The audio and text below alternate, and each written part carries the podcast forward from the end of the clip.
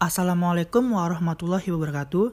Hello everyone, kembali lagi di podcast kami yaitu podcast kelompok 25 KKN PPM UMBY 2020 bersama saya Wahyu Abdi Pangestu.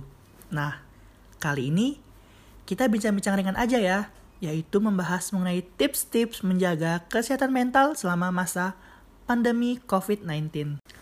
Pandemi virus COVID-19 ini tidak hanya mengancam kesehatan fisik, namun juga kesehatan mental setiap individunya. Tidak hanya rasa takut, efek psikologis yang ditimbulkan pun bisa berdampak serius. Nah, maka dari itu aku bakalan coba men-share tips-tips menjaga kesehatan mental buat teman-teman semua ya. Yang pertama, melakukan aktivitas fisik. Berbagai olahraga ringan seperti lari kecil atau lompat di tempat. Yang kedua, mengonsumsi makanan bergizi Konsumsilah makanan yang mengandung protein, lemak sehat, karbohidrat, vitamin, mineral, dan serat. Yang ketiga, menghentikan kebiasaan buruk.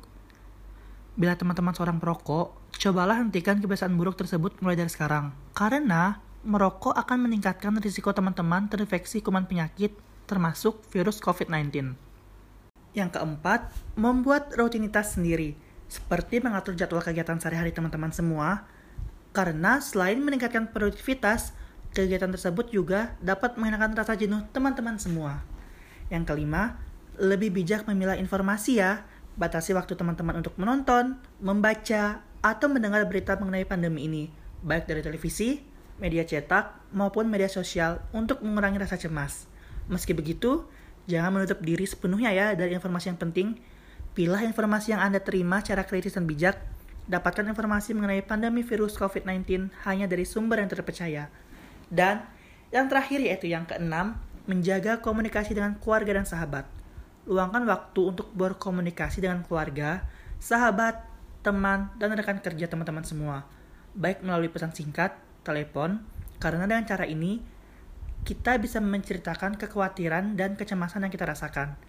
Selain itu dapat mengurangi rasa cemas yang kita rasakan dan kita bisa lebih tenang. Rasa takut dan cemas memang normal dirasakan selama masa pandemi seperti ini. Namun, cobalah untuk teman-teman selalu berpikir positif tentang apa pun itu.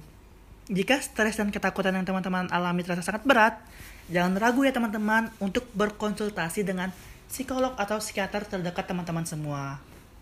Oke, sekian tips-tips menjaga kesehatan mental menurut kelompok kami. Sampai jumpa di podcast selanjutnya. Dadah, terima kasih. Assalamualaikum warahmatullahi wabarakatuh.